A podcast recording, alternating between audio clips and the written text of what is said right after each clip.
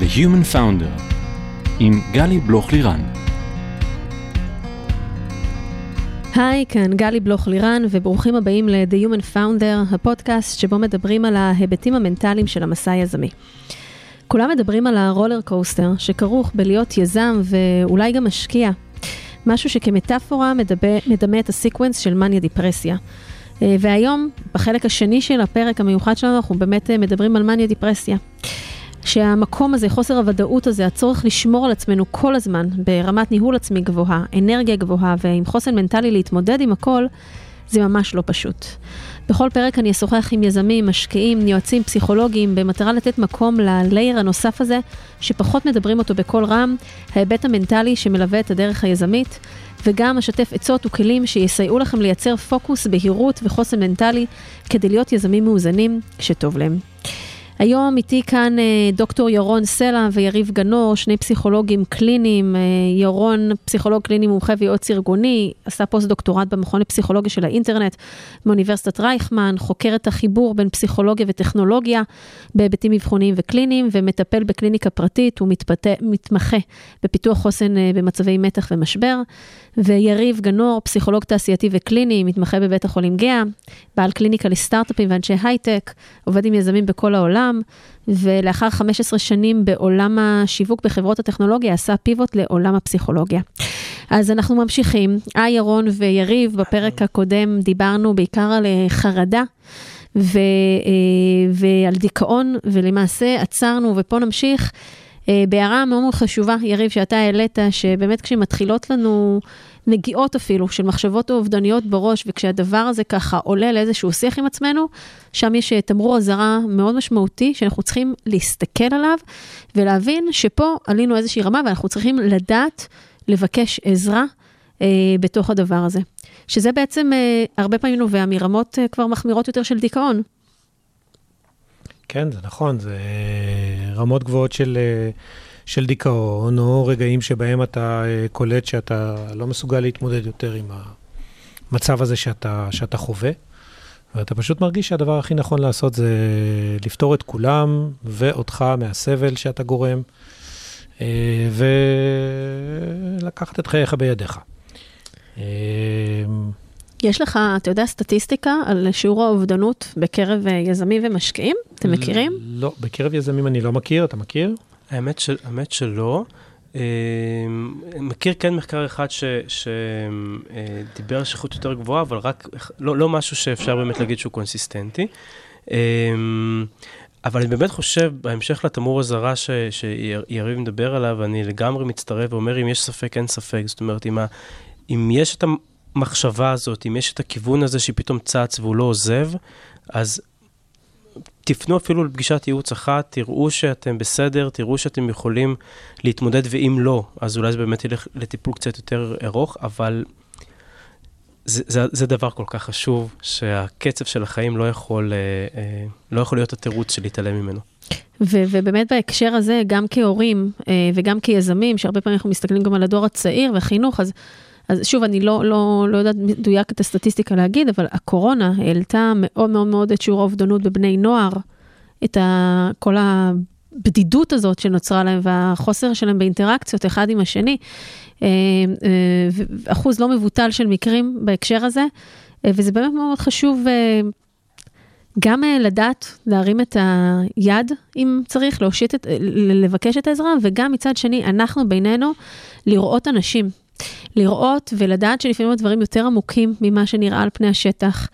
ובהקשר הזה, שאלה הכי הכי פשוטה ובסיסית של, של מה שלומך, באמת לשאול ולהתכוון ולהקשיב לתשובה ולדעת גם להרגיש מה קורה שם, אה, באופן שבו אנשים עונים על הדבר הזה. אה, כי במיוחד, במיוחד לאור כל הקורונה והחוסר ודאות שכולנו מתמודדים איתו, אה, אני באופן אישי רואה כל כך הרבה חברים וחברות ויזמים מסביבי, שזה באמת הביא אותם לקצה. אה, מבחינת ה-capacity שלהם להכיל אה, אה, את כל מה שקורה.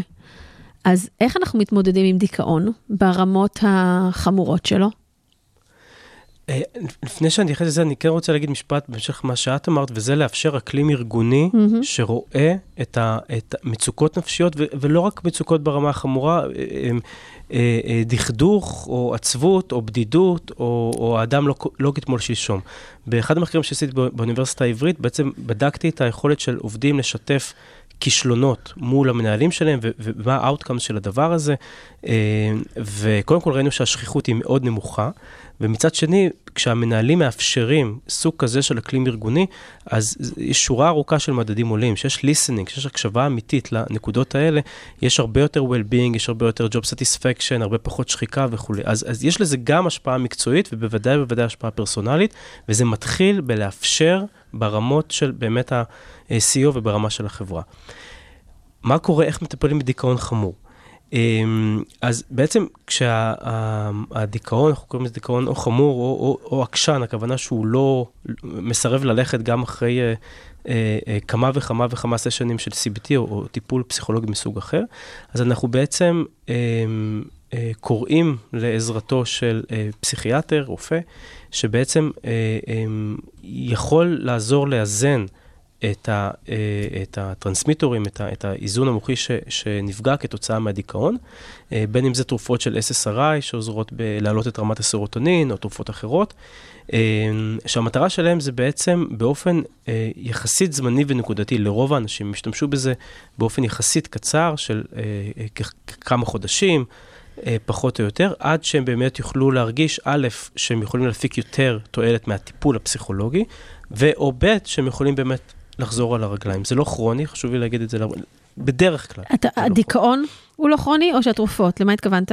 גם וגם. כשהדיכאון כרוני, אז בדרך כלל גם יש טיפול תרופתי קבוע, אבל mm-hmm. בדרך כלל האפיזודות הדיכאוניות, אה, לרוב האנשים הן יחסית זמניות, זמני זה גם יכול לקחת חצי שנה, כן? אבל, אבל זה בטח לא יהיה שנים ארוכות. לחלק מסוים, יחסית קטן, מה... Uh, מהאנשים, באמת הם יחוו דיכאון כרוני לאורך שנים ארוכות, ואז באמת הטיפול הוא קבוע. אבל באמת התפקיד של הטיפול התרופתי זה לעזור באיזון הרגשי, עד שהבן אדם מצליח לסגל אסטרטגיות אחרות של התמודדות מול הקושי. חשוב אולי להדגיש בדבר הזה שתי נקודות, ותחדד אותן אם צריך, בבקשה. אחת, זה שאנחנו נוקטים בטיפול תרופתי ביחד עם טיפול שיחתי, זאת אומרת, זה דברים שמשלימים בדרך כלל אחד את השני. נכון. ושתיים, גם על הנקודה, הרבה פעמים גם מול טיפול אה, כימי, טיפול תרופתי, גם יש איזושהי סטיגמה. כי אנשים גם מפחדים לקחת, את, אה, לקחת איזשהו כדור כחול או כדור אדום, whatever, וגם יש איזה פחד, ואולי פה תחדדו קצת, אני מתחיל עכשיו אה, לקחת איזשהו טיפול תרופתי. אני לא אפתח עליו התמכרות, אני לא אהיה חייב לקחת אותו לכל החיים, אני יכול פתאום להפסיק לקחת אותו, אז בואו נעשה קצת סדר בתוך הדבר הזה. אני, אה, אני רוצה להגיד שאני חושב שהדבר המרכזי שבאמת קיים, ואני לא יודע, לא יודע לגמרי איך, אבל זה, זה ברור לי שזה אחד מה, אחת, אחת מהאג'נדות שלי לאחרונה, זה באמת לנסות אה, לפוגג את, ה, את הסטיגמות שקשורות ב, אה, במצבים נפשיים. אה, שזה משפט של איזה סטארט מאוד יפה באנגליה, שאומר We all have mental health. נכון. אוקיי? כמו שיש לנו בריאות פיזית, יש לנו גם בריאות אה, נפשית, ולפעמים היא יותר טובה ולפעמים פחות טובה. And we need to own our own mental health. לחלוטין. זה, זה שלנו, ואף אחד לא, אף אחד לא, אף אחד אחר לא ידאג לנו בהיבט הזה. אני חושב שיש כזה פחד, כזה חשש, כזו חוסר מודעות אה, לתחום הזה, למחלה הזו שאמרנו בפרק הקודם, ש, שלא רואים, אה, אבל שמרגישים ושמפחדים שאולי גם לנו יהיה, ו, ו, והטיפול, ומה זה אומר שעכשיו אני אקח כדורים אה, אנטי-פסיכוטיים? זה מיד איזשהו מין תיוג כזה, בעיקר, בעיקר, בעיקר, שגורם לבן אדם כלפי עצמו. לא לרצות להודות בזה, לא לרצות להיכנס לזה. ועוד לפני הפחד מזה שאני אתמכר לזה או אני לא אתמכר לזה, יש חשש נורא גדול, ואני רוצה להגיד בצורה מאוד מאוד ברורה.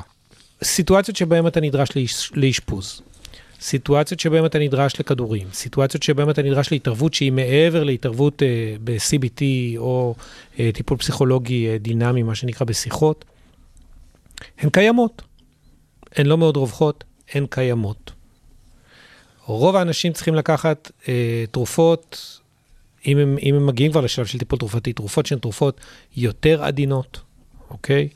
ואנשים שמגיעים אה, אה, לטיפול, לאשפוז, סליחה, צריכים לקחת תרופות שהן תרופות יותר חזקות. גם סוגים וגם מינונים. אני הרבה פעמים משווה את זה לבן אדם עם איזשהו מצב כרוני כמו כולסטרול, או איזושהי בעיית לב, או סכרת אפילו, שבה אתה צריך לקחת כדור ברמה היומיומית כדי לדאוג לבריאות שלך. זה בדיוק אותו דבר. בן אדם שהוא מאוזן תרופתית, יכול לתפקד בצורה מלאה, הוא יכול לנהל חיים שהם חיים טובים, יעילים, עם אהבה, עם יצרנות, עם תחושת ערך עצמי, אוקיי? ולכן לא צריך לחשוש מזה, וצריך ל- ל- להתחיל באמת ככה ל- ל- ל- לנקות את הדבר הזה שנמצא. כן חשוב אולי להדגיש אבל בנקודה הזאת, וירון תכף אתה תגיד מה אתה חושב על זה, זה שכמובן כל התהליך הזה צריך להיות uh, מלווה ומפוקח ולהיעשות עם אנשי המקצוע הנכונים, ולא אני לוקח איזה כדור והחבר שלי עכשיו זה, אז בוא אני אתן לו גם, זאת אומרת, זה צריך להיות בצורה מאוד מנוהלת uh, ומדויקת. Uh, הדבר הזה, כי גם על כל אחד זה משפיע אחרת, ולפעמים אנחנו צריכים לעשות את ה-adjustment הנכונים בהתאם uh, לכל מטופל. ירון, מה אתה חושב על נושא הטיפולים התרופתיים? אני חושב שכשנזקקים לזה, נזקקים לזה. אמ, רוב, רוב המטופלים, אמ, חרדה, דיכאון, אה, לא יזדקקו לזה ויוכלו לעשות שימוש די טוב אה, בטיפול שיחתי, בטיפול שיחתי משמעותי. אה, אבל כשנזקקים לזה, הדבר הזה, אני רואה אותו כסוג של פיגומים שיעזרו לך להמשיך לתפקד, בין אם זה קצר טווח ובין אם זה קצת יותר ארוך טווח. אה, בוודאי ובוודאי בוודאי שזה אה, מחייב אה, מעורבות של רופא, של פסיכיאטר. דרך אגב, גם המציאה של הטיפול התרופתי זה, זו מלאכת אומן הרבה פעמים, שיכולה לכלול כמה, שניים, שלושה סשנים של ניסוי וטעייה מבחינת סוג הכדור, המינון וכולי. ממש לא מה שמתאים למישהו אחד מתאים למישהו אחר. אמ, וגם יש טולרנס, זאת אומרת, אה, התרגלות לתרופה שלאורך זמן צריך. אה, לשנות אותה. אה, בקיצור, צריך ליווי בוודאי. דרך אגב, אני אזכיר בסוגריים דווקא מקרים הפוכים, ש... אה, אה, כמה סטארט-אפיסטים שיצא לי לפגוש אה, הגיעו לפגישת ייעוץ אחת בקליניקה, ואז כשהם שמעו לטיפול התרופתי, שלא מצריך מהם שעה בשבוע לבוא לטיפול. ראו את היתרון שבדבר הזה. ראו את היתרון שבדבר הזה. בואי ניקח כדור ונגמור עם זה. בואו ניקח את הבלו פיל ונראה את המטריקס והכל בסדר. אז זה הסכנה ההפוכה, זאת אומרת שמבחינתם זה סוג של פלסטר, זה יכול לעבוד, זה יכול לעבוד גם לאורך זמן. אבל כמו שאמרנו בהתחלה, זה בדרך כלל, יש עוד דברים שהם קצת מתחת לפני השטח, וחשוב גם לגעת בהם, כי אחרת הם פשוט ימשיכו ויצופו בדרכים כאלו ואחרות. נכון, ואני אומר שבאמת, גם אם זה זמני, אז, אה, אז אפשר, אבל לאורך זמן עדיף טיפול פסיכולוגי תשתיתי. אוקיי, יש עוד איזה משהו שככה חשוב לדעתכם להזכיר ב, בהקשר של דיכאון? שזה חוויה שלסביבה היא בדרך כלל מאוד קשה. היא מעוררת המון אנטגוניזם. מה זה הבן אדם הזה שיושב פה ולא רוצה לעזור לעצמו? מה זה הבן אדם הזה שלא מוכן לנסות אפילו? תצא, תמצא עבודה, תעשה משהו, תקשר לחברים.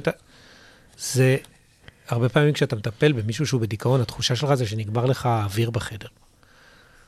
כי הוא כל כך שואב. כל כך כבד. וכל כך כבד, וכל כך, במקרים קשים באמת, כן? אה, אה, אה, לא, אין, אין, אין, אין סיכוי לכלום, זה באמת ראיית שחורות כל כך קשה, שהרבה פעמים זה יכול לעורר כעס, זה יכול לעורר חוסר רצון של, של אנשים להיות סביבו ולטפל בו. זה קורה, צריכים להיות מודעים לזה, ואם אתם מרגישים ככה סביב, בקרבתו של בן אדם שאתם מכירים, שווה לשאול את עצמכם אם אין איזה אלמנט דיכאוני שם. ובאמת גם לשים, זאת אומרת, מה, מה קורה נגיד במצב כזה שהמנכ"ל של החברה, שיכול להיות שהרבה לפני שהוא נהיה מנכ"ל ויזם, הוא סבל מדיכאונות לאורך חייו. שזה פשוט היה שם, כמו שאמרנו, גם לפעמים זה יכול לבוא מהבית ובצורה תורשתית וכולי, והמנכ"ל של החברה נכנס פתאום עכשיו לתקופה דיכאונית. That's life. That's life. נכון? וזה לתקופ... קורה. בוודאי שזה קורה. נכנס לתקופה דיכאונית, ו... ופה באמת... אנחנו, אנחנו בשיחה הזאת... בהקשר הזה זה גם קצת דומה, אם, אם יש יזמים שסובלים ממאניה דיפרסיה, נכון. מה bipolar disorder, שתכף גם נזכיר אותה, פתאום נכנסים לתקופת ה depression שלהם, ואז זה קצת דומה בעצם. אז מה, מה קורה שם? איך, איך, איך מתמודדים עם זה? האם אנחנו מזיזים את האדם מתפקידו כי הוא לא מתפקד והוא אחראי על כל החברה, או שאנחנו כחברה, גם society וגם company, יותר עם סבילות לדבר הזה ונותנים לזה מקום? איך, איך אנחנו כעובדים שקולטים שיש דבר כזה והמנכ"ל השתגע, בעל הבית השתגע, איך אנחנו מתמודדים עם הדבר הזה? זו שאלה באמת מאוד גדולה, וזה גם מאוד מאוד תלוי בחברה ובמשקיעים ובסביבה הארגונית. אה, אבל אני חושב שקודם כל זה מחדד את ההבנה שאנחנו מדברים פה הרבה במונחים של אה, מטפל-מטופל, אבל מטופל הוא חלק ממערכת, מערכת של משפחה, של חברים, של החברה שלו, של המשקיעים וכולי וכולי. וצריך להסתכל על זה ככה, מכיוון שגם הזיהוי המוקדם הרבה פעמים מגיע מהסביבה, ולא תמיד אותו אדם רואה את זה. אה, וגם מעגלי התמיכה הם סופר קריטיים לעזור לאדם במצוקה נפשית, בין אם זה חרדה, בין אם זה דיכאון, בין אם זה התמכרות, בין אם זה מצבים נפשיים אחרים. ו, ו, וצריך להסתכל על זה. עכשיו, מה קורה עם אדם באמת שנמצא בתפקיד מפתח והוא אה, נמצא עכשיו ב, אה, ב, במשבר נפשי משמעותי? אז אה, הרבה פעמים זה גם נקראתי לא פעם לדגל במצבים כאלה, אז, אז באמת השלב הראשון זה קודם כל לאבחן ולראות עד כמה יש לו כוחות, עד כמה המשבר חמור, עד כמה המשבר הוא בעצם הופעה של משהו, כמו שאת אמרת קודם, אה, שהיה שם לאורך כל הדרך, ואיכשהו ירד מתחת לרדאר אה, ועכשיו פתאום מופיע.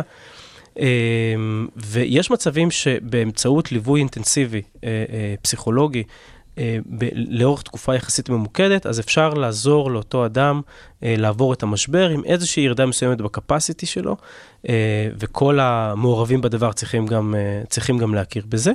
אה, והרבה פעמים כשבאמת אה, אותו אדם, ה-CEO, בתפקיד מפתח אחר, מבינים את הערך שלו, את הידע שלו, את התרומה הייחודית שלו, אה, לפעמים זה גם נוגע כמובן בעניינים משפטיים של אקוויטי וכולי, אז מה שנקרא... צריכים אה, להתגבר על צריכים זה. צריכים להתגבר על זה, ו, ובאמת במאמצים משותפים, בדגש על המילה משותפים. אה, וזה, וזה, וזה קורה לא מעט, ואלו בשורות טובות. במצבים שבאמת אנחנו מזהים שהדיכאון אה, הזה לא חולף, או התקפי חרדה, התדירות שלהם מאוד גבוהה, העוצמה שלהם מאוד גבוהה וכולי, אז הדבר הכי אנושי לעשות זה באמת לנסות לתווך את זה לאדם עצמו. קודם כל שזה יבוא ממנו. יכול להיות שהוא צריך את הברייק הזה, אה, גם אם זה כולל ויתור, אבל, אובדן, על דברים שהוא עבד עד עכשיו, כמובן, גם לעשות את זה בצורה הומנית, גם מבחינת פיצויים וכולי. אה, אבל יש, היו כמה מצבים שיצא לי ללוות כאלה, שבאמת אה, לכל הפחות שהפרידה תהיה פרידה אנושית ותומכת, וכמובן, הטיפול הנפשי חייב להיות מיידי. וחשוב גם לזכור בדברים האלה, שעם כל הכבוד לכסף, ואולי יש כאלה שלא יסכימו, זה בסדר, אבל באמת, הבריאות שלנו היא לפני הכל, כי לה, כי לה אין תחליף, ואלה מסוג המצוקות שצריך לטפל בהן. אי אפשר להזניח אותן, אי אפשר להגיד, רגע, זה יעבור, חייבים לתת לזה את הקשב. וכן, לפעמים המחירים יהיו כבדים וקשים, אבל יש לנו גוף אחד ונפש אחת, ולדבר הזה אין... אין תחליף. על י... זה, אם אני יכול להוסיף שנייה משהו, גלי. ברור. אובר ו-WeWork. שני uh, מקרים גדולים, ידועים, שבהם באמת, לפי כל הדיווחים, אני לא, לא עבדתי עם, ה, עם היזם של, של אובר ולא עם, uh, ולא עם אדם נוימן, אבל לפחות מכל מה שנאמר, מכל מה שתואר, היו סביבות שהיו סביבות בעייתיות. או נגיד אנשים שנמצאו במצבים בעייתיים, שלא ידעו, בעייתיים נפשית, שלא יכלו לנהל באופן אפקטיבי את המיזמים שלהם, ובמקרה של אובר ה board פשוט החליף את היזם ששימש בתור מנכ"ל אה, בגורם אחר, ובמקרה של, אה, של WeWork אז אה, גם נמצא איזשהו פתרון שונה. ויש מקרים שבהם אני חושב שמשקיעים או board מבינים שהם רוצים לשמור על ההשקעה שלהם. ולכן הם יבצעו איזשהו מהלך כזה, שהוא מהלך שהוא לטובת החברה mm-hmm. על פי רוב, ויש מקרים שבהם היזם אה, ישרוף איתו את, אה, את הסטארט-אפ שלו אה, עם כל הצער. נכון. ואני רוצה להוסיף שאחד הדרכים לבנות חוסן, גם פסיכולוגי וגם ארגוני, זה, זה לייצר תשתית שרואה את הסימנים המקדימים כמה שיותר מוקדם.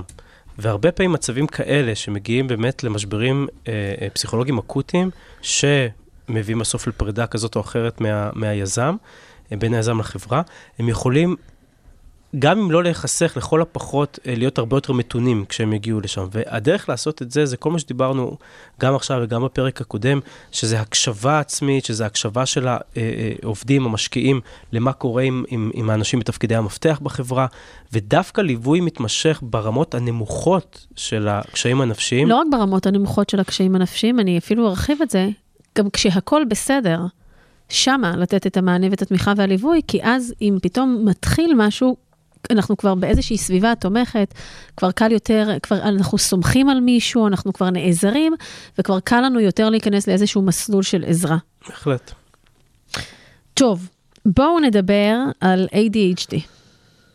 כמה זה רווח בקרב יזמים, ומה אנחנו עושים עם זה. שוט.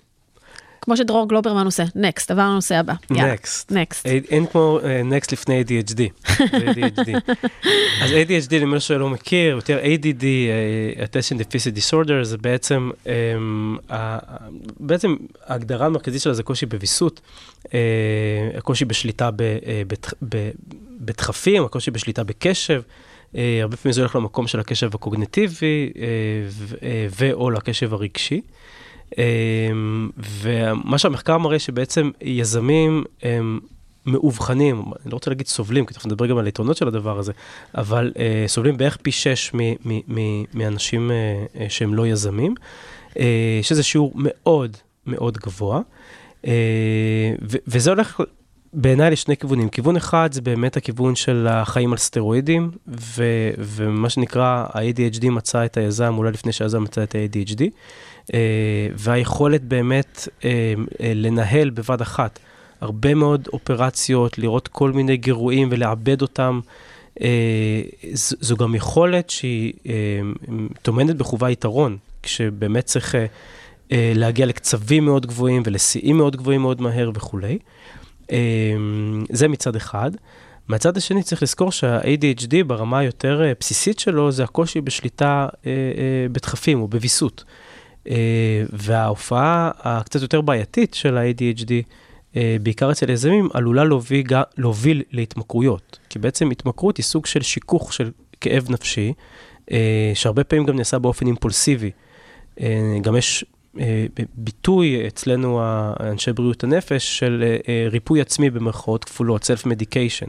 זאת אומרת, אני לא אלך לפסיכיאטר שייתן לי ציפרלקס, אבל אני אקח קנאביס פעם ב- ביום, או יותר מפעם ביום, או אמצעים אחרים, סמים, סמים, חומרים פסיכואקטיביים.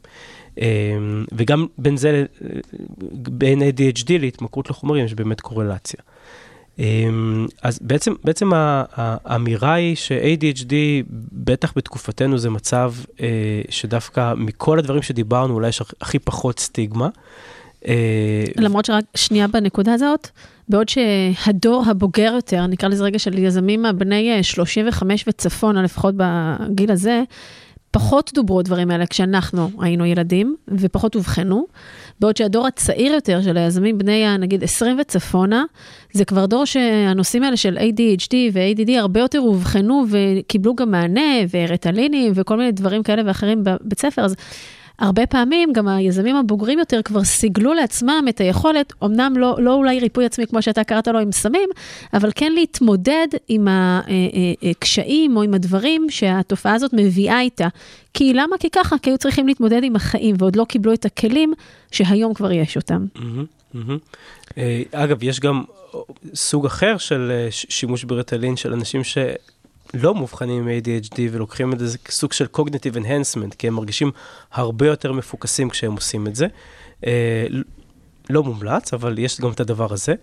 אה, אז, אז באמת ה-ADHD, אה, בעיקר, אני חושב שמכל הדברים שדיברנו עליהם, הוא, הוא נתפס כהכי פחות מפריע, כי זה גם בדרך כלל משהו כרוני שאנשים התרגלו אליו בצורה כזאת או אחרת. אה, ואם לא, אז בעזרת טיפול תרופתי בהחלט אפשר, אה, הטיפולים מאוד יעילים בהקשר הזה.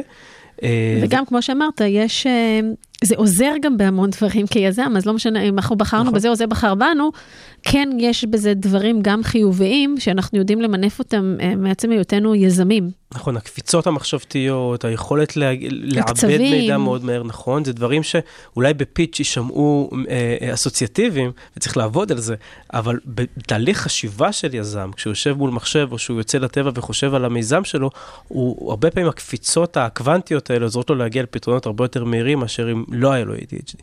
אז במובן הזה יש גם, אפשר להגיד, יתרונות ליזם שיש לו ADHD. איך במובן אנחנו, אם נגיד אנשים שהם לא בהכרח מאובחנים, איך אנחנו מזהים את זה? אמ, באופן מעניין, אולי בגלל המודעות הגבוהה שיש בזה, אז הרבה מאוד אנשים אומרים, אני חושב שיש לי ADHD. אז היום באמצעות אה, מבחנים מאוד אה, פשוטים, אפשר באמת אה, לבדוק את זה. מי שרוצה להיכנס לאבחון קצת יותר אה, רחב אה, פסיכודיאגנוסטי, אז גם שם אפשר אה, למצוא את זה. התהליכים יחסית פשוטים.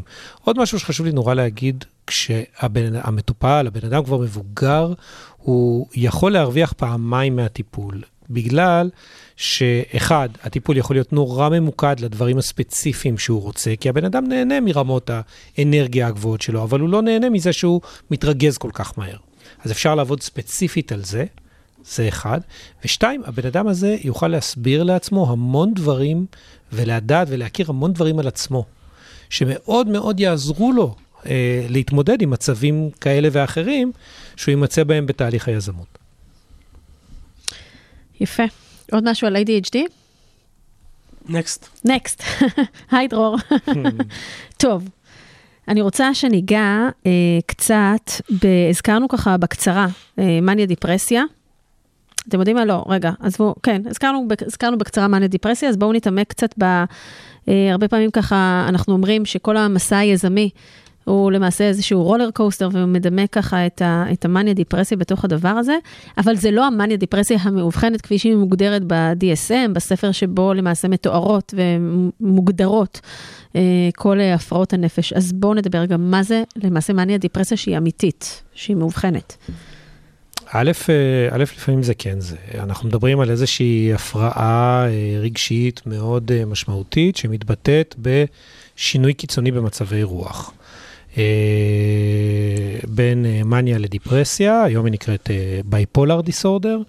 יש למעשה שלושה סוגים של bipolar disorder, שבדרך כלל יאופיינו באיזשהו שינוי בין מצב שהוא מצב מאני, כלומר, מצב שבו הבן אדם נמצא בדרך כלל עם המון אנרגיה, עם המון עשייה, עם אה, אה, איזושהי תחושת חוסר עייפות שבמשך אה, שבועות יכולה ללוות אותו, איזושהי תחושת גדלות מאוד מאוד משמעותית, הוא פתאום יכול לעשות הכל, למצב שבו הוא נמצא בדיכאון.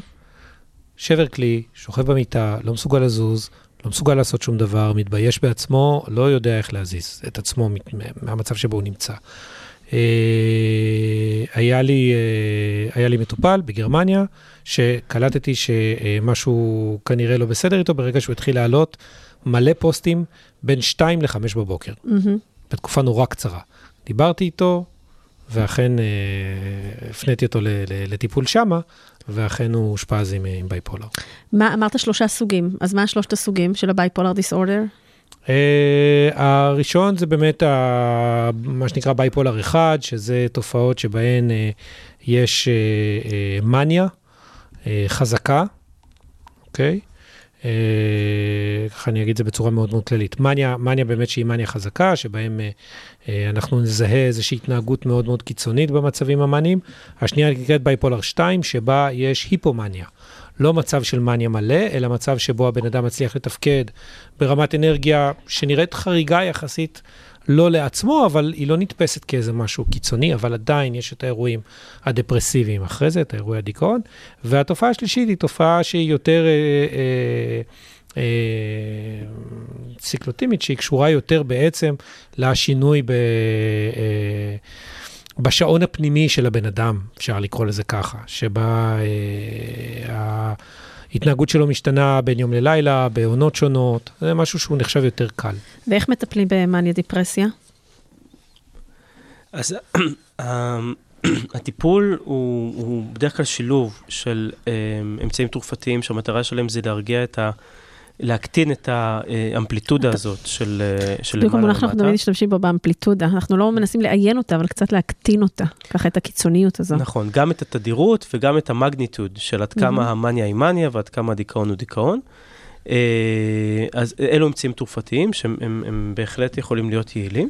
אה, ובאמת התפקיד של הטיפול הפסיכולוגי בהקשר הזה, זה בעיקר לזהות את הטריגרים ואת הסימנים המקדימים של אה, מתי אה, בדרך כלל אני נכנס לרגעי השפל או לרגעי המאניה, ואיך אני יכול אה, אה, להגן על עצמי. כי הרבה פעמים ההתקפים של המאניה, הם, הם גם מלווים גם באיזושהי התנהגות מסוכנת, בין אם זה נהיגה פרועה, בין אם זה קניות אינסוף, או כל מיני מהלכים כאלה שהם הם, הם, הם לא רציונליים, לא מוסברים, וגם האדם עצמו, אחרי ההתקף המאני, בעצם אומר לעזאזל, מה עשיתי, על מה חשבתי.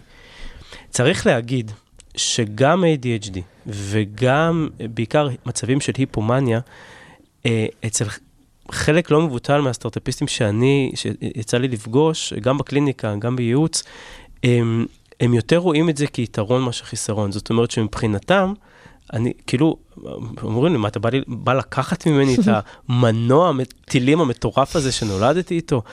אה, משפט של אה, יזמת שאמרה לי. וזה, באמת שאלה. בפנתיאון. וזה באמת שאלה, כי, כי באמת אני אומר לה, לא, אבל בוא נראה איך נוכל למתן כדי שלא תגיעי למצבים הקיצוניים שבעצם שהוא ישתק ההיפומניה- אותך. נכון, שזה פוגע בך, שזה מזיק לך, שזה מצייר אותך בפני הסביבה כמי שאולי לא אחראית, במובן הזה.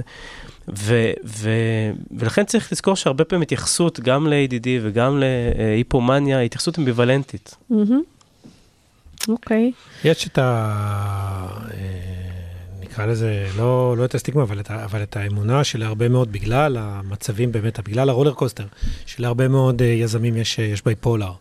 אפשר לדבר באמת על איזושהי תופעה מצבית, שבה אתה נמצא באיזשהו רולר קוסטר כזה רגשי, ואתה תגיב לזה בצורה נורמלית, בתור בן אדם שהוא נורא מרומם כשיש איזשהו אירוע משמח. פתאום אתה יודע שהולכים להשקיע בך כסף, ולמחרת אומרים לך, לא, מצטערים, מבטלים את ההשקעה, ואז אתה תהיה במצב שהוא מצב דיכאוני, זה, זה הגיוני, זה טבעי. וזה מאוד תואם את הסיטואציות הללו. אבל חשוב, חשוב באמת להדגיש שאנחנו לא מדברים על, זאת אומרת, יש את התופעה המצבית, כמו שהגדרת את זה יפה, שבאמת אנחנו ככה מתארים את המסע היזמי, וככה אני גם תמיד פותחת את הפודקאסט. ולהבדיל מזה, יש גם את התופעה באמת הפסיכולוגית, האבנורמלית, שהיא מניה דיפרסיה, שהיא מאובחנת, ושם באמת נדרש גם טיפול אה, תרופתי וגם אה, טיפול טרי, אה, אה, אה, שיחתי. ובאמת, כמו שאמרנו, המטרה היא לנסות לאזן את זה כדי שנשתמש במה שמשרת אותנו, אה, ונפחית את העצימות של מה שמפריע לנו, נכון. ככה ביום-יום. אנחנו אה, תכף אה, נשים פסיק, יש לנו עוד מלא מלא מלא דברים אה, ל- ל- לדבר עליהם. אה, רציתי ככה, אנחנו לא נספיק היום על הכל, אנחנו נעשה עוד פרק מקסימום. אה, אולי עוד מילה אה, שאתם ככה חושבים על איזושהי תופעה שלא הגדרנו, שלא תיארנו אותה היום, כי יש אין סוף תופעות פסיכולוגיות שאפשר לדבר עליהן, שרווחת ככה בקרב אה, יזמים, אה, משקיעים, שחשוב שנשים עליה רגע את הדגש, OCD, PTSD, יש שם המון אה, קיצורים. בכלל, אנחנו נעשה פרק שלם בנפרד על התמודדות עם כישלון, כי זה נושא בפני עצמו. יש עוד איזה משהו שחשוב לכם ככה לשים עליו את ה spotlight? אפשר אולי להגיד מילה על PTSD, אה, רק, כדי, אה, רק כדי שזה יהיה בתוך, בתוך המרחב שאנחנו מדברים עליו, אה, PTSD, post-traumatic stress disorder, בדרך כלל זה בעצם אה, תגובה אה, רגשית וקוגניטיבית לאירוע משברי מאוד חריף, אנחנו מכירים את זה מתאונת דרכים, או חס וחלילה מפיגוע, או ממלחמה. או מהצבא? מהצבא. Uh, ב, בהקשרים של, uh, uh, של סטארט-אפ, אז uh, זה לא העצימות כמו של uh, טילים, מהמם. אבל uh, יש מצבים ש, שבהם, um, כמו שקרה לי לאחד המטופלים, שהעזבה שלו את מהמם. החברה הייתה כל כך משברית וטראומטית עבורו, כי היא נעשתה בצורה מאוד לא אנושית ואפילו משפילה, ו... לא, ארחיב על זה מעבר, אבל זה, זה היה באמת, זה, נצרבה אצלו באמת כטראומה, אה, ברמה הזאת שהוא לא יכול להפסיק לחשוב על זה, והוא לא יכול לראות את הפנים שלו ב, ב, בתעשייה הספציפית שהוא, שהוא היה בה וכולי. והסכנה בפוסט-טראומה שהיא הופכת להיות בעצם אה, אה, חוויה של חוסר אונים. של אני לא יכול לעשות את זה שוב, אני לא יכול לייצר את ההצלחות שכן הצלחתי לייצר לפני אותה עזיבה או אותו משבר שוב. אה, וה, והדרך להתמודד איתה זה כמה שיותר מהר לעלות על ההגה. זה נשמע שזה, כאילו קלישאה. שזה בעצם טיפול בחשיפה. נכון, שאנחנו זה... צריכים קצת לאט-לאט להיחשף לאותו גורם שככה נרתענו ממנו כדי לאט-לאט לנרמל את הדבר הזה.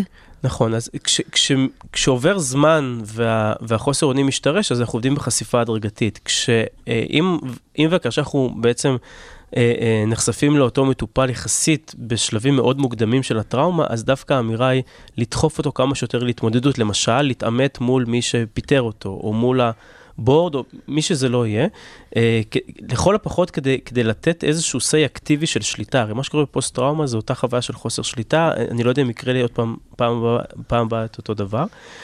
אה, אז צריך להגיד גם את זה, שגם משברים יכולים להיחוות כטראומה, אה, וצריך לפעמים עזרה או מקצועית או של סביבה תומכת כדי לחזור לעלות על ההגה. תודה על זה. כן, יריב. סליחה. ברור. אני אגיד... אה, זה בגללך אנחנו מזדרזים פה, אז אתה יודע. אתה הפארטי פופר. אני מחוק אצלך עכשיו, אני יודע את זה. אנחנו נדבר על זה בסשן. אה, אני אדבר על ASD, אוטיסטיק ספקטרום דיסורדר, שהיא בעצם מה שפעם נהגו לקרוא לו בשם הרחב אוטיזם, או עשו לו כל מיני הבחנות ותתי הבחנות, אנשים עם אספרגר, כל מיני שמות כאלה שהיום פחות מתייחסים אליהם. בעצם יש בתחומים טכנולוגיים, Uh, ובעולמות הפיתוח ובעולמות מדעיים, יש איזושהי שכיחות יותר גבוהה של אנשים אה, עם הפרעות על הספקטרום, אה, בגלל שאלה תחומים שהם תחומים שדורשים פחות אה, אה, מעורבות רגשית, פחות מצבים עמומים, אה, הם הרבה יותר ברורים, הם הרבה יותר מובנים, ושכלתניים ורציונליים, ולכן אפשר באמת למצוא שם איזושהי נוכחות מרשימה של אנשים ש- שהם נמצאים על הרצף הזה. פעמים רבות אה, יהיה אפשר להבחין שאנחנו עובדים עם איזה מישהו שאולי לא מבין הומור או ציניות, או אה, שמגיב לא טוב, ל... לא, לא, לא רוצה להתקדם בתפקיד יותר מדי, או אה, נמנע מריבים או דברים כאלה. הרבה פעמים אה, כנראה שיהיה איזשהו רכיב כזה, חשוב לדעת, חשוב להכיר. עובדים מצוינים, עובדים מדהימים, אנשים עם יכולות מאוד מאוד גבוהות. בדרך כלל, שוב, זה פה איזושהי הכללה מאוד אה, לא פסיכולוג'יקלי אה, קורקט, אה, אבל, אה, אבל כדאי להכיר, כדאי לדעת שזה שם. וזה גם מאוד מתקשר אה, לפרק שפשוט היום עלה ככה בפודקאסט עם אה, גלית, דוקטור גלית דשא, באמת על... אה, הכלה והיכולת לקבל את השונות ולהבין כן שלא כולם כמונו וככל שאנחנו נהיה גם חברה שמקבלת יותר, אה, גם נתערם מהדבר הזה. לפני סיום, אני, אני רוצה להגיד, אנחנו ככה ישבנו ודיברנו על המון אה, דברים פסיכולוגיים שקורים היום. ואז אני אומרת לעצמי, רגע, אבל יש לי את זה, ויש לי את זה, ויש לי את זה, ויש לי את זה, ואני נזכרת איך כשלמדתי פסיכולוגיה בשנה א' במבוא לפסיכולוגיה של, איך קוראים לו? אה, הילגרד. הילגרד, תודה. אה, שאתה לומד שם על כל הדברים, פסיכולוגיה של האישיות וזה, ואז המורה, אני ממש זוכרת אותה, מרצה אומרת, תירגעו, זו תופעה נורא נורא ברורה, שכל סטודנט שלומד פסיכולוגיה פתאום מאבחן את עצמו בכל הדברים. אז חברים, שאתם מקשיבים ומאזינים בבית בשום קשב, הכל בסדר. לכולנו יש קצת מכל מיני דברים, זה הכל שאלה של עצימות ומינונים וכמה זה משפיע על התפקוד שלנו ביום-יום. אבל באמת, אם אתם מרגישים שאתם... או מישהו שקרוב אליכם, מתמודד עם משהו שהוא נראה לכם מעבר לנורמלי. לא כל שכן אם מתמודדים עם באמת, כמו שיריב תיאר קודם, על איזה שהן מחשבות אובדניות, להרים את הדגל, לגשת, לבקש, ה... לגשת לבקש עזרה. אה, להרים יד ו- ולראות גם את האנשים שסביבכם ואיפה אתם צריכים אה, להושיט להם יד וללכת לטיפול, כי באמת זה יכול להיות, זה יכול להיות מציל חיים. וכמובן, כל מה שאמרנו היום זה לא תחליף לטיפול ולייעוץ אישי לכל אחד, מה שהוא צריך ומה שהוא מתמודד איתו. רק רצינו לשפוך ככה אור באמת על, הדברים שאנחנו רואים שרווחים יותר. יריב, ירון, היה לי ממש ממש לעונג ולכיף ומשכיל ועל הדינמיקה, אז ממש תודה ככה שבאתם והעשרתם אותי ואותנו אה, בכל הדברים שהעשרתם, היה לי ממש מרגש וכיף ונעים לדבר איתכם. איפה אפשר למצוא אתכם? אמ, אותי אפשר למצוא אה, באתר ירונסלע.קום, אמ, אמ, יש שם את פרטי יצירת הקשר שלי, גם בקליניקה, גם, ב, אה, גם בייעוץ לסטארט-אפים, לחברות, לבכירים. ו, ותודה שהזמנת אותי, היה כיף ומרתק. איזה כיף, תודה. וירון, יריב, סליחה, בסוף התבלבלתי, ראיתם? אה, מה, זה לא עוזר זה היה בסוף. אמור לקרות. זה היה נו. הנה, עכשיו זה ה-ADHD שאני חושבת אם יש לי קפץ החוצה. ואני אה, אני מטפל בקליניקה פרטית ובקליניקה ברמת החייל, ואפשר אה, תמיד אה, להתחבר אליי, למצוא פרטים בלינקדאין, מאמרים שאני מפרסם מדי פעם, ואני באמת רוצה להגיד לך תודה רבה, כי אני חושב שאת אה, לא, לא סתם אה, שפכת אור, אלא אני מקווה שבאמת אה, אפשר יהיה, שזה- שיהיה זרקור, מגדלור כזה, שאפשר יהיה ללכת לאורו. אני חושבת שאנחנו. עושים את זה, אנחנו לאט לאט מניעים פה איזשהו משהו בשיח. כל הכבוד. אז ממש תודה, תודה, תודה, ולמאזינים אנחנו נשים פסיק עד לפרק הבא. ככה אני אומרת גם ליזמים שלי מסשן לסשן, אם נהניתם, אני ממש אשמח שתפיצו את הפודקאסט ליזמים ומשקיעים שאתם מאמינים שיקבלו ממנו ערך. אה, תודה לרדיו הבינתחומי, ששוב אירחו אותנו כאן, וירון שעזרת לזה לקרות, כדי להקליט את כל התוכן הבאמת באמת חשוב הזה. אתם מוזמנים לבקר באתר שלי בגלי-בלוך-לירן.קום ולהשאיר שם את הפרטים שלכם כדי להתעדכן וללמוד עוד על ההיבטים המנטליים של יזמים, וגם לעקוב אחרי הפודקאסט שלי, The Human Founder, בכל אפליקציות הפודקאסטים שלכם. שמים פסיק, ניפגש בפרק הבא.